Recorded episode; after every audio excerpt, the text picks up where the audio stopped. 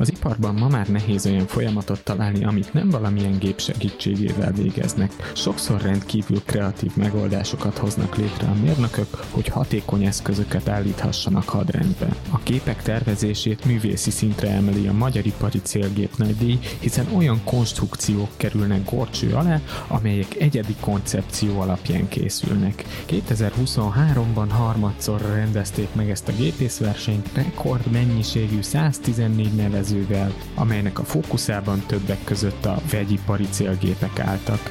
Összesen 18 pályamű érkezett a témában. A gépész szalont a verseny díjátadó szakmai rendezvényét június 28-án rendezték meg a budapesti Millennium házában. A megmérettetésen induló nevezéseket komoly szakmai tekintélyek bírálták el, és így kerültek ki a győztesek. Összesen 10 kategóriában osztottak ki elismeréseket, azaz 6 ipari célgép és egy vegyipari célgép kategóriában. Egy tervezőmérnök kapta az év tervezője 2023 címe, a közönségdíjat a legtöbb szavazatot kapó pályázat nyerte. Továbbá kihirdették az év ökocélgépe 2023 és az év ötlete győztesét is. A New Tech Talk műsorában Metál Attila, a verseny zsűri és Sípos Sándor, a Csemplex Kft. ügyvezetője, a nagy díj főszervezője szólalt meg, a műsorvezető Németi Botond. Közvetlenül a célgép nagy díj, díjátadója után vagyunk. Hogy látjátok, sikeres volt a rendezvény? Egész pontosan 114 pályázat érkezett, ami nagyon-nagyon meglepett bennünket, mert az első végben 40, illetve 60 pályázat érkezett, tehát már most elértük azt, amit az első két évben. A vegyipari cégek milyen gépeket mutattak be, milyen ötletekkel rukkoltak elő?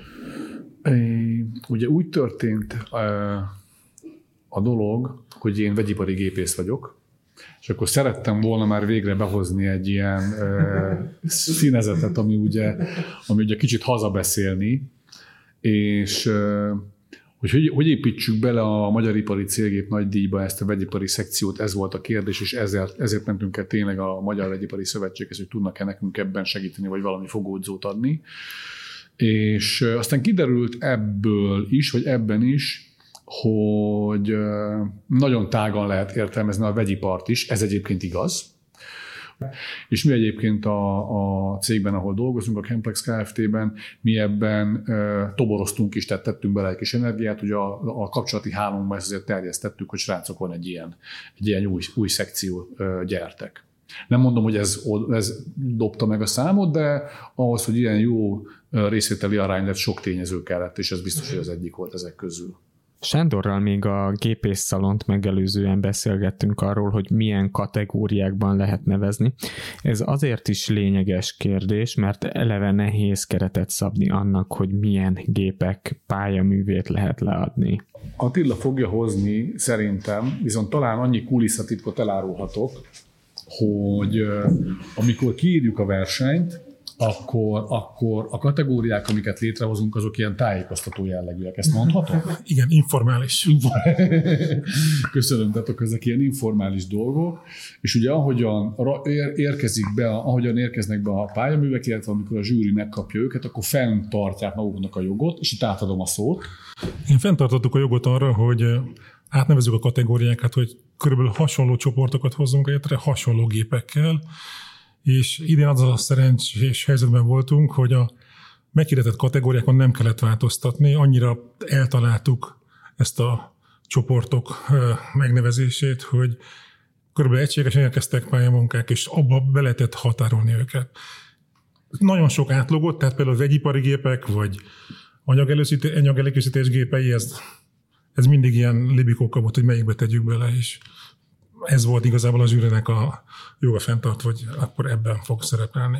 Ez az ECHO kategória is meg volt hirdetve előre? Nem. Ugye? Mert... Ez nem, nem ez, ez semmiképpen sem volt. Ez úgy volt, hogy szeretünk volna egy ilyen újdonságerőt behozni a, a nagy díjba, hogy ugye a 21. században már meg tudunk hirdetni, és reméltük azt, hogy meg tudunk hirdetni olyan győ... Pontosan ezért nem is hirdettük meg előre, mert tartottunk tőle, hogy nem lesz olyan nevezés, ami ezt kielégíti ezért nem hirdettük meg, de ahogy láttuk a pályázatokat, elég sokat láttunk alkalmasnak arra, hogy közülük válasszunk egy győztes az évzöld célgépe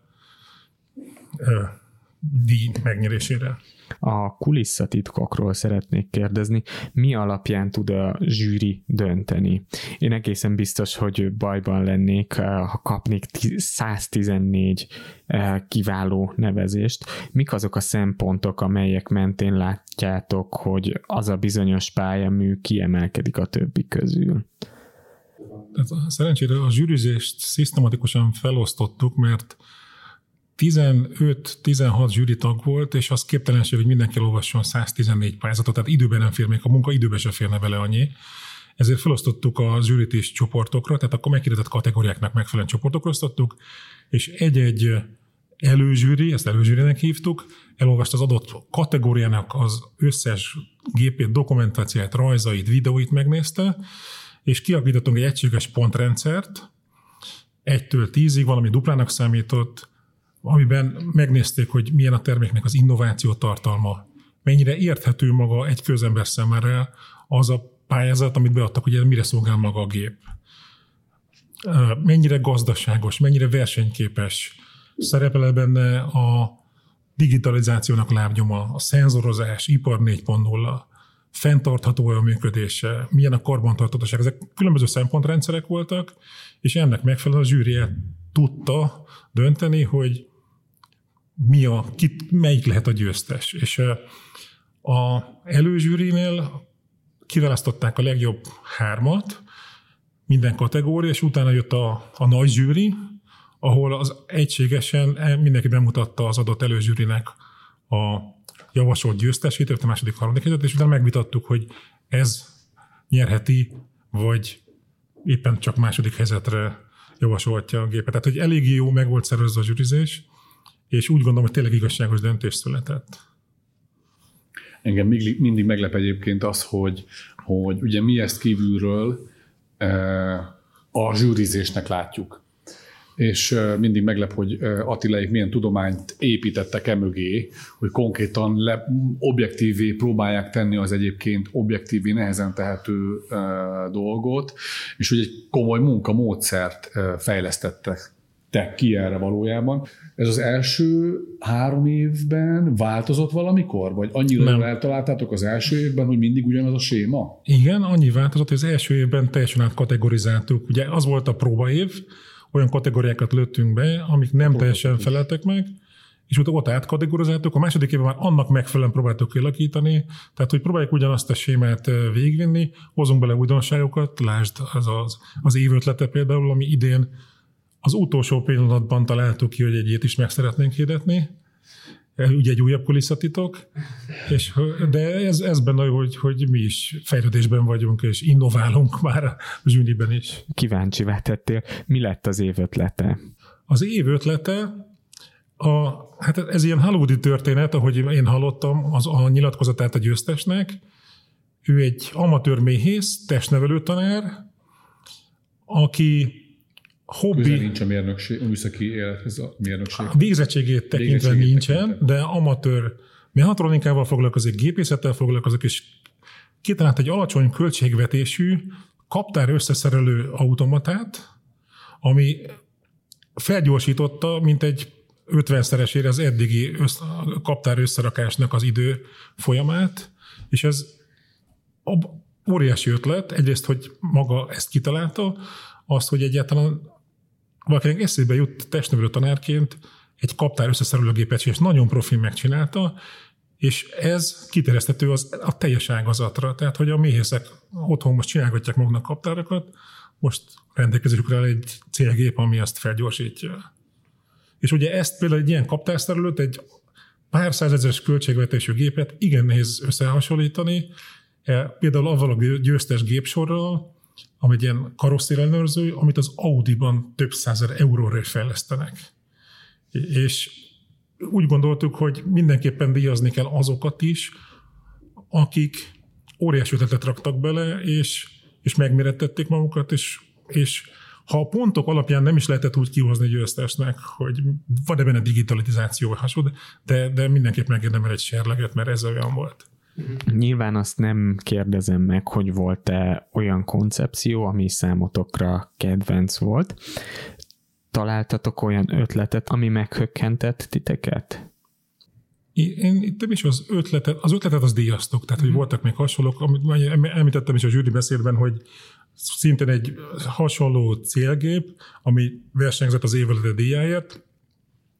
Ez egy távirányításos siklóernyős csörlőberendezés, ami azt eredményezi, hogy egy ember saját maga föl tudja vontatni magát a siklóernyővel sík talajba, tehát nem kell felmenni a hegyre, és erre csinált valaki egy célgépet, csak hát ugye ez nem egy piacgazdasági rés, és ebben az ötlet volt maga, de visszatérve a kérdésedre, hogy azokat, amit, mint szakmai szemmel, hogy milyen magas integrációban rakták össze a mechatronikát, a vezérléseket, a szoftvereket, a optikai rendszereket, a gépészetet, tehát annyira összetett rendszereket tudunk ma Magyarországon tervezni és csinálni, hogy ez kimondottan a, világ élvonala így célgéptervezés tekintetében.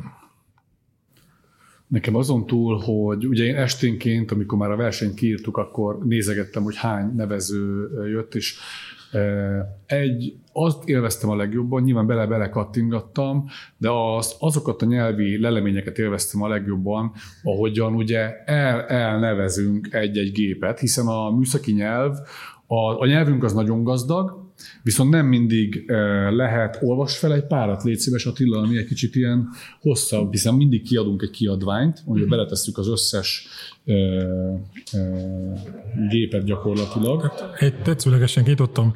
Nyomaték függő forgásirányváltó, csigás, behordó rendszerrel ellátott faapríték tüzelésük kazánakhoz. Tehát akkor ugye van egy ilyen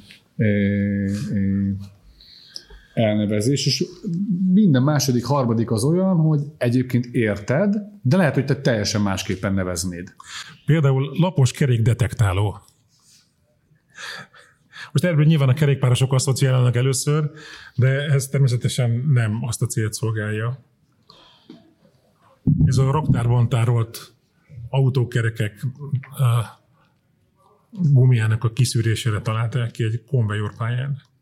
Úgyhogy nagyon érdekesek már eleve ez is, és um, azt nem tudom, hogy oldotta meg a zsűri, hiszen a versenyt ugye úgy csináljuk meg, hogy nem tonnányi dokumentációt kell uh, begyújt, benyújtani egy-egy, uh, egy-egy uh, pályaműhöz, hanem alapvetően inkább arra hangoljuk a versenyt, hogy nyitott legyen, tehát um, nagyon nagy szabadságfok van, hogy egy jépeget küldesz, vagy egy videót, vagy egy műszaki rajzot, vagy egy tervdokumentációt. Ennek utána szoktatok menni amúgy? Tehát Igen, ugyanis őket? itt most van némi jelentét közöttünk, amit Sándor még nem tud. Na, ne!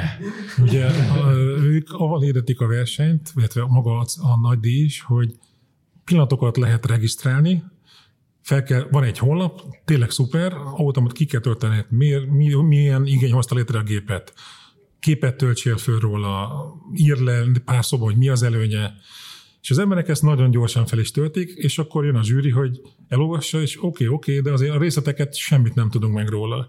És ilyenkor nagyon sokszor kérünk be pótolagosan, tehát nem szeretnénk mi úgy kiadni egy nagy díjat, hogy feltételezzük, hogy mit tud ez a gép, abból a pár sorból, amit leírtak, és a győztes gépeknél bekérjük, hogy pontosan, hogy nehogy vakot lőjünk, hogy végül nem az a gép, aminek mi elképzeljük.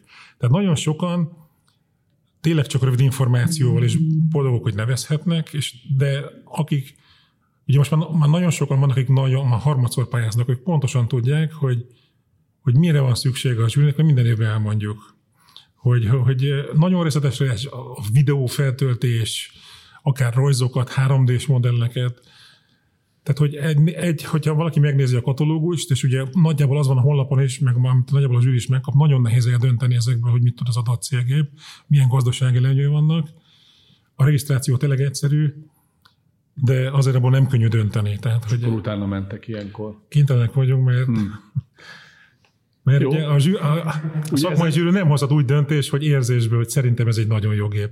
Ezen ugye szándékosan kiborulhatnék, de nem borulok ki, mert ugye az, a, a, a koncepció az az, hogy nyissuk nagyra a kapukat, mert így lehet egy érdemi merítést csinálni. Hogyha nagyon leszabályzod azt, hogy, hogy milyen módon lehet csak megmérettetni, akkor félő, hogy, hogy elriasztod egyébként azokat, akik amúgy simán méltóak arra, hogy megnyerjék. Maximálisan egyetértek, csak itt nehezebb a zsűrinek a dolga. nem volt túlságosan felhigult a nevező közönség, akár én is indulhatnék valamilyen tervel? Hát ha terveztél olyat, amire büszke vagy, és mellé meg állítani a nevedet, az arcodat, azt, hogy te ez mire jó, akkor igen nevezhetsz. Tehát, nem, tehát hogy nem gondolom, hogy ez egy felhigult mezőny, mert ez mind alkotás, és mind szolgál valami célt, és valaki megtervezte, legyártotta, és, és a célja van. Lehetne ugye másképpen is megfogni, de hozok egy olyan hasonlatot, amiből, amiből megérted, hogy futóverseny, maratonfutás például. Arra sem mondod, ugye elindulnak nagyon profik, és elindulnak ugye, néha még én is próbálkozom ilyenekkel, ugye kevésbé profik. És nem hígítja fel ez a versenyt, mert ugye nem tudod a kettőt. A nagyon profik azok előre mennek, és az én küzdelmet semmiképpen nem befolyásolják, és elválik hamar, hogy ő mennyire jó. Viszont az, ha kiállítasz egy futóversenyre ötöt, öt futót, akkor nem tudsz tömegrendezvényt csinálni. Tehát a koncepció az pontosan az, hogy úgy hozzunk egy mennyiséget, amiből aztán kiválasztódik egy, egy, egy minőség. És az pedig, hogy híg, szerintem nem ö, ö, híg, eddig legalábbis mindig növekedett a számosság, és a minőség is együtt. Uh-huh. Vagy legalábbis ez az én szubjektívem, ezt Attila megint csak jobban tudja mondani. Nem, ez a teljes zsűri objektív véleménye, hogy ez egyre magasabb a színvonal a, a számosság elve alapján is, meg ugye mindenki tapasztalatot szerez az első két év alapján is, próbál még jobban kidomborítani dolgokat a pályázatában, vagy más gépet beadni. Tehát az első évben szerintem az volt, hogy nagyon sokan a fiókból vették elő a régebbi gépeiket, megnézték, hogy mi ez a célgép nagydíj, kik állnak mögötte, hogyan fogadja a sajtó, hogyan fogadja a szakma, és, és egyre, egyre, egyre pozitívabb a kép, és egyre többen szeretnének nevezni. Igen, egyre népszerűbb, és mondhatni megduplázódott a tavalyi évhez képest a nevezők száma. Attól nem tartotok, hogy kinövi magát a rendezvény, és a zsűri korlátolt, emiatt nem tudtok mondjuk 200 nevezést elbírálni. Hogy látjátok, hová fog növekedni ez az intellektuális megmérettetés? Hát szerencsére a zsűri nem korlátolt, és nem félünk, hanem ez, a, ez az álmunk, hogy minél nagyobb pályázatot tudjunk befogadni, és akkor kitalálunk egy új zsűrizési koncepciót több lépcsővel. Tehát a zsűri, a zsűri tagjai azok egyrészt egyetemen tanítanak professzorok, tanszékvezetők, a tudományos élet elismert képviselői, illetve a szponzori cégeknek a tervezési vezetői, tehát mindenki született konstruktőr, gépész, objektívan tudja megítélni a, az adott pályázatot, és ezt több egyetem van, több nagy cég Magyarországon, tehát tudjuk bővíteni a zsűri körét, és mondom, én ettől nem félek, bár így lenne majd esetleg öt év múlva, hogy ezer pályázat közül kell, mert azt mutatja, hogy van Magyarországon ezer cégép tervező cég. Ez pontosan így van. Ugye miközben arról beszélünk ezzel kapcsolatban, hogy ugye nő az a munkamennyiség, amit be kell fektetni, van ugye egy másik hatás, hogy vannak olyan dolgok, amire pedig nem kell akkor a figyelmet fordítani. Az idei évben nyilván mindig figyelünk a, a, a toborzásra, a létszámra, tehát én például ugye ötletgazdaként nagyon szeretném, hogy ez mindig sikeres legyen, és ezért mindig a számokat nézem, hány nevező van, akkor utána azt nézem, hogy megvannak-e a kategóriák, de ezek csak gyors kérdések. Viszont erre a részére az egész folyamatnak az idén nem kellett akkora energiát befektetni, mint régebben, mert már van egy gravitációja ennek az egész kezdeményezésnek, és könnyen lehet, hogy már vannak géptervezők, azt mondják, hogy de kár, hogy az idén nem indultam, de majd a jövőre fogok, és akkor nekünk ő már egy könnyű, könnyen megszerezhető, hál' Istennek könnyen megszerezhető ö, ö, nevező. Hogy látjátok a verseny jövőjét hosszú távon? Erről, erről én úgy szoktam gondolkozni mindig, hogy, hogy azokat, akik a legtöbbet beleteszik a versenybe, azokat amikor eljön az idő, akkor mindig megkérdezem, hogy csináljuk-e jövőre. De ugye mindig, amikor a tervek jönnek ki a, a, a fejünkből, akkor mindig azt mondjuk, hogy na ez majd jövőre jó lesz. Tehát egyszerre mérlegeljük azt, hogy mi lesz jövőre, meg egyszerre építjük a jövő évi versenyt, és ez most is így van. Tehát már a, a Magyar Vegyipari Szövetség igazgatója, ugye Szabó Csaba, már úgy búcsúzott el, hogy akkor találkozunk jövőre is. Tehát ez egyre több embernek ilyen módon fordul meg a fejében. Én optimista vagyok ezzel kapcsolatban, de az én optimizmusom nem elég, hanem azoknak az embereknek is kell az optimizmus, aki a napi munkát ebbe beleteszi. Úgyhogy, úgyhogy de én azt mondom, hogy, hogy a jövő évre is írjuk be a naptárba. És ha ez sikerül, akkor pedig ugye te a hosszabb távú tervet kérdezted, hát valójában az álom az az lenne, hogy ez teljesen fenntarthatóvá válik egy idő, idő múlva. A kezdő koncepcióban volt még egy számomra értékes gondolat, hogy találjuk meg a szakmánknak a legjobbjait. És ugye ezt egy év alatt nem tudod megtalálni, két év alatt sem tudod megtalálni. Akkor találod meg, ha van mondjuk mögötte tíz év, van mondjuk 50 nyertes, és mondjuk valaki kétszer nyert, vagy valaki már háromszor nyert. Vagy valaki átment egy másik céghez dolgozni, és, az, és ott, ott is nyert. Tehát a, a, azt gondolom, hogy éppen ezért ebben még nagyon sok fantázia van, úgyhogy abszolút látunk benne hosszú távú perspektívát. Olyan terveitek vannak, hogy nem csak a magyar cégeket és szakembereket szólítjátok meg, hanem a régióban található kollégák is bekerülhetnek? Hát mindenképpen csak akkor nem hívhatjuk magyar cégép nagydíjnak, de ez a távoli jövő. Uh-huh. Tehát én, én továbbra azt gondolom, hogy próbáljunk itt a hazánk merzséjén megkeresni a legjobb képtervezőket, ebből kialakítani egy klaszter. Tehát én most már nagyon, ma például voltak emberek, a harmadszor beszélek, és hogy mennyire jó gépet terveztek, és hogy tehát már nem ismerem névről őket, de arcról folyamatosan tudunk beszélgetni, hogy a tavaly is milyen jó volt, és ez egy ilyen, ez a gépész szalon, ez egy ilyen fórum erre, és ezt én nem nagyszerű ötletnek tartom, és hogy köszönöm Sándornak is, hogy ezt kitalálta, mert amikor fölhívott három és fél éve karácsony táján, hogy mi lenne, ha őt kitalálta ezt, mi lenne, ha csinálnánk ilyet, és elmondta, hogy nem sokára kezdődik a a jogászbál, az orvosbál, a nem tudom ki a konferencia, hogy, hogy, a, hogy a gépészeknek semmilyen nincsen. Tehát, hogy azok, azok mindenki el van a, a tervező, és hogy találjunk egy ilyen gépész fórumot, és utána találta ki hozzá ezt a gépész szalon elnevezést, és én nagyon pozitívnak gondoltam, hogy legyen nekünk is egy, egy, egy közös platformunk, egy, egy kommunikációs terünk, ahol egymással tudunk, és nem is versengeni, hanem tapasztalatot cserélni, információt cserélni, emellett versengeni is, de itt, hogy most kikapja a trófeát, szerintem az mellékes. Van egy másik gondolat, köszönöm, hogy felelvenítetted ezt a kellemes emléket, tényleg Attilát, hát nem tudom, hogy öt perc volt-e meggyőzni, vagy három, de annyi ideig tartott, hogy megértette, hogy igen, mert azt akartam mondani ezzel, hogy egyébként akit megérint a, a, a maga az gondolat, az elég könnyen mögé áll és én azt gondolom, hogy ez azért van, mert ez tényleg hiánypótló. Tehát ha ebből sok lenne, akkor ugye mindenki azt mondja, jó, még egy. De, de nem ez van, hanem, hanem de jó, tényleg, hát ilyen nincs, csináljuk. És a konkrét kérdésedre pedig, hogy nemzetközivé tenni, Azért mindannyiunkban van egy ilyen honfiúi küldetés ezzel kapcsolatban, hogy, hogy igen, ezt magunknak csináljuk.